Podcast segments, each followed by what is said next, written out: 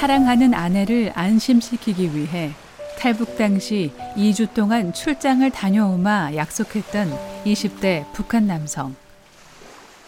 국경을 넘고 중국을 거쳐 메콩강을 건너 태국에 있는 난민 수용 시설에 오기까지 제이크 김 씨와 일행은 스스로를 돌볼 사이도 없이 살아서 목적지까지 간다라는 생각만 했습니다.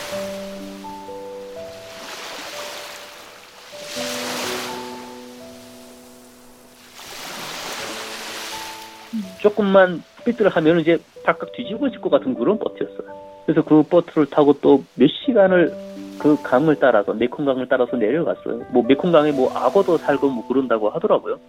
네. 뭐 뒤집어지면 뭐 사실 사람이 어디 갔는지도 찾을 수 없을 정도로 그냥 휙 휘말려 내려가고 말아요. 물살이 너무 빠르기 때문에. 그런 강을 따라서 그 몇 시간을 내려갔더니 뱃사공이 이제 배를 어디 갖다 대는 대면서 타이라고 얘기를 하더라고요. 타이라는 말은 다행히 저희가 알아가지고 아 태국에 거의 다 왔. 이젠 여긴 태국이로구나. 이젠 우린 안전하구나라는 어떤 안도감을 느낄 수 있었죠. 그래서 그 배에서 내리자마자 저희가 다 그냥 누구라 없이 그냥 다 들어 누웠어요, 다. 그 강기 속에. 그리고 지금까지 그 배가 뒤집힐까봐 그 아주 몸이 꽉 굳어져가지고 배를 잡고서 몇 시간을 이제 내려왔잖아요. 그러니까 어떤 그런 모든 긴장들이 순간에 확 풀리면서 그냥 들어 누워가지고 한참을 꼼짝 안 하고 사람들이 하늘만 쳐다보고 있다가 이제 좀 일어나서 뭐. 무사히 태국에 도착했고 난민 수용소에서 난민 자격이 무엇인지도 알게 되면서 내가 살고 싶은 나라를 선택했습니다. 아내를 북한에서 데려올 시간을 앞당기기 위해 미국을 포기할 수밖에 없었다는 제이크 김 씨. 2009년 8월에 탈북해 3개월 후인 10월에 대한민국의 품에 안기게 됐습니다. 당시 제이크 김 씨에게 자유를 찾았다는 의미는 아내와의 약속을 지켜야 할 책임 그 이상도 이하도 아니었습니다. 사실은 그때 제가 아, 뭐 20대고 하니까 음. 굉장히 어떤 공부하고 싶은 마음도 있었어요. 음. 근데 저는 이제 뭐 일찍이 북한에서 군대를 못 갔던 터라 음. 뭐 결혼도 일찍이 했었고 그리고 제 아내도 있었기 때문에 자유민주주의 사회에 안긴 탈북민으로서 북한에서 할 수 없었던 것에 대한 계획이나 생각도 잠시 뭐 공부에 신경 쓸 어떤 그런 마음의 여유가 없었어요. 오직 음. 생각은 하루 빨리 돈을 벌어서 제 브로커 비용을 갚고 또 제 아내를 위해서 브로커 비용을 마련을 해야 된다는 그 생각밖에 없었어요. 다른 탈북민들처럼 감정적인 동요나 갈등을 겪을 새도 없었습니다. 사실 제 같은 동기 뭐 하나원 동기도 그렇고 아 정착에 굉장히 어려움을 겪는 분들이 좀 있었어요. 왜냐면 음. 완전히 뭐 완전히 다른 어떤 시스템, 문화 차이 뭐 이런 것들이 존재하니까 어떤 음. 외로움, 막 고독감 이런 게 분명히 존재한단 말이에요. 한국에 음. 처음 오면은 그냥 음. 그 왔다고 해서 그냥 마냥 행복한 것만은 아니에요. 처음에 그 어떤 심리적 박탈감 같은 그런 것이 굉장히 심해요. 근데 저는 그런 감정을 느낄 어떤 경황이 없었어요. 제이크 씨는 보름 만에 직장을 구했는데요. 한국 국적을 가진 한국 국민으로서 지금은 미국의 유학생으로 와 있지만 탈북민으로서 초기 정착 과정에서의 경험은 또 하나의 새로운 관문이었습니다. 나와서 한 보름 만에 저는 밥을 얻어가지고 바로 그 공장에 가서 기숙사 생활하면서 일을 했어요. 근데 그 일이라는 게 그렇게 힘들더라고요.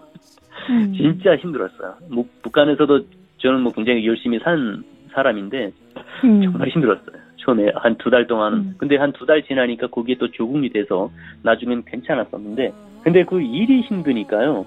하루에 이제 12시간씩을 일을 하고 뭐 허튼 생각할 경황이 없어요. 그냥 직장에서 인정을 받아야 했고 북한에 두고 온 가족 생각에 마음 고생이 심했습니다. 제 처갓집 부모님들에게도 되게 미안하잖아요. 굉장히 저를 이뻐해 주시고 저를 너무 사랑을 해 주셨는데 그 탈북한다는 말도 없이 훅 어느 날 없어져 버렸잖아요. 음. 어떤 그 부모님들이 제 아내의 부모님들이 어떤 그 배신감 이런 것 때문에 굉장히 제가 죄스러운 마음이 너무 많았어요. 그래서 열심히 일해서 돈이라도 실컷 보내드리자는 생각으로 겨우 죄스러운 마음에 대한 위안을 삼으며 쉴 새 없이 일했습니다. 아내와 연락을 주고받으며 가족의 무사함을 빌면서 하루하루를 함께 버텼던 20대 탈북 남편, 북한 아내. 그런데 한국에 입국한 지 8개월쯤 지난 어느 날 아내와 연락이 닿지 않았습니다. 그리고 어느 날 갑자기 제 와이프와 전화 연기가 더 안 됐어요. 어. 이 전화 와야 되는 시기인데 전화가 안 오는 거예요. 탈북자들이 보통 그러지만 연락이 와야 되는데 안 오면은 그때 굉장히 불안한 생각들이 들기 시작해요. 네. 혹시 내가 간 것 때문에 어떤 처벌을 받아서 다 어떻게 추방이 되거나 어떤 처벌을 받고 있는 게 아닌가라는. 음. 이건 진짜 그 탈북자들한테 본인이 죽는 것보다 더 고통스러운 어떤 그런 것이 되거든요. 그 가족들한테 무슨 일이 생기면. 음. 그러니까 밤에 나, 가서 일을 하고 낮에 자야 되는데 그 신경 때문에 낮에도 못 자는 거예요. 그리고 나서 또 밤에 나가서 일을 하잖아요. 밤 근무와 낮 근무가 이어졌던 제이크 씨는 야간 근무로 밤새 잠을 이루지 못한 날이 이어지더니 그만 큰 사고를 겪게 됩니다.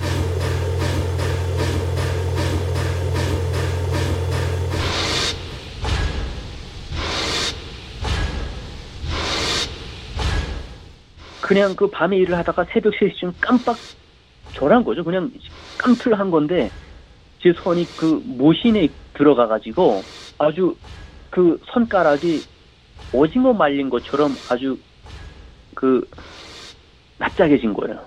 뼈가 다 으스러 부러지고. 순식간에 벌어진 사고였습니다. 고통은 말로 표현할 수 없었고 눈앞에서 손가락이 부서지는 것을 보는 충격이 고스란히 느껴졌습니다.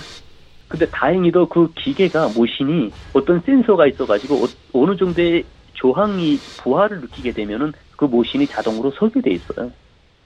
그래서 그 검지 손가락만 들어가서 그 검지 손가락이 아주 종이장 표현한 것처럼 그냥 납작하게 그것만 다 으깨지고 그 손가락만 그렇게 됐을 때 기계가 멈춰선 거예요. 사실 그 기계에 그런 센서가 없었다면 제 몸이 그냥 통째로 다 들어가는 거였죠. 병원으로 실려간 제이크 씨는 한국에 와서 손가락 하나를 잃었네 라는 생각을 하며 희미해지는 정신으로 수술대에 누웠습니다. 그리고 나서 다음 날에 이제 뭐 마취랑 깨고 보니까 그 제 검지 손가락을 이게 아주 그냥 그 고슴도치 있잖아요. 고슴도치처럼 그 핀을 박았더라고요. 그뼈 부스러진 것들을 맞추느라고. 그리고 저 너무 신기했어요. 이 손가락이 아직 붙어 있다는 것이. 사실 다음 날에 제가 정신을 차렸을 때그 손을 바라보기가 되게 무섭더라고요. 이거 손가락이 이제 하나 없는 걸 봐야 된다라고 생각을 했었으니까.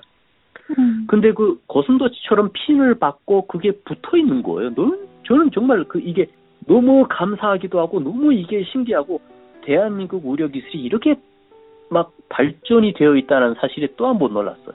물론 제가 손가락으로 그렇게 돼서 이제 되게 어떤 상처가 될 법도 한데 그런 대한민국의 의료 기술에 대해서 또 한 번 탐복을 했던 계기가 되었어요, 그게.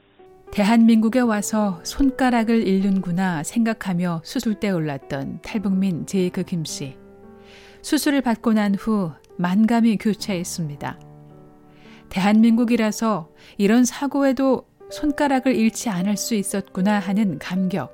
그리고 병상에서도 아내에 대한 염려는 이어졌습니다. 또 아내가 이 소식을 듣게 되면 얼마나 가슴 아파할까 복잡한 신경으로 눈물을 흘렸습니다.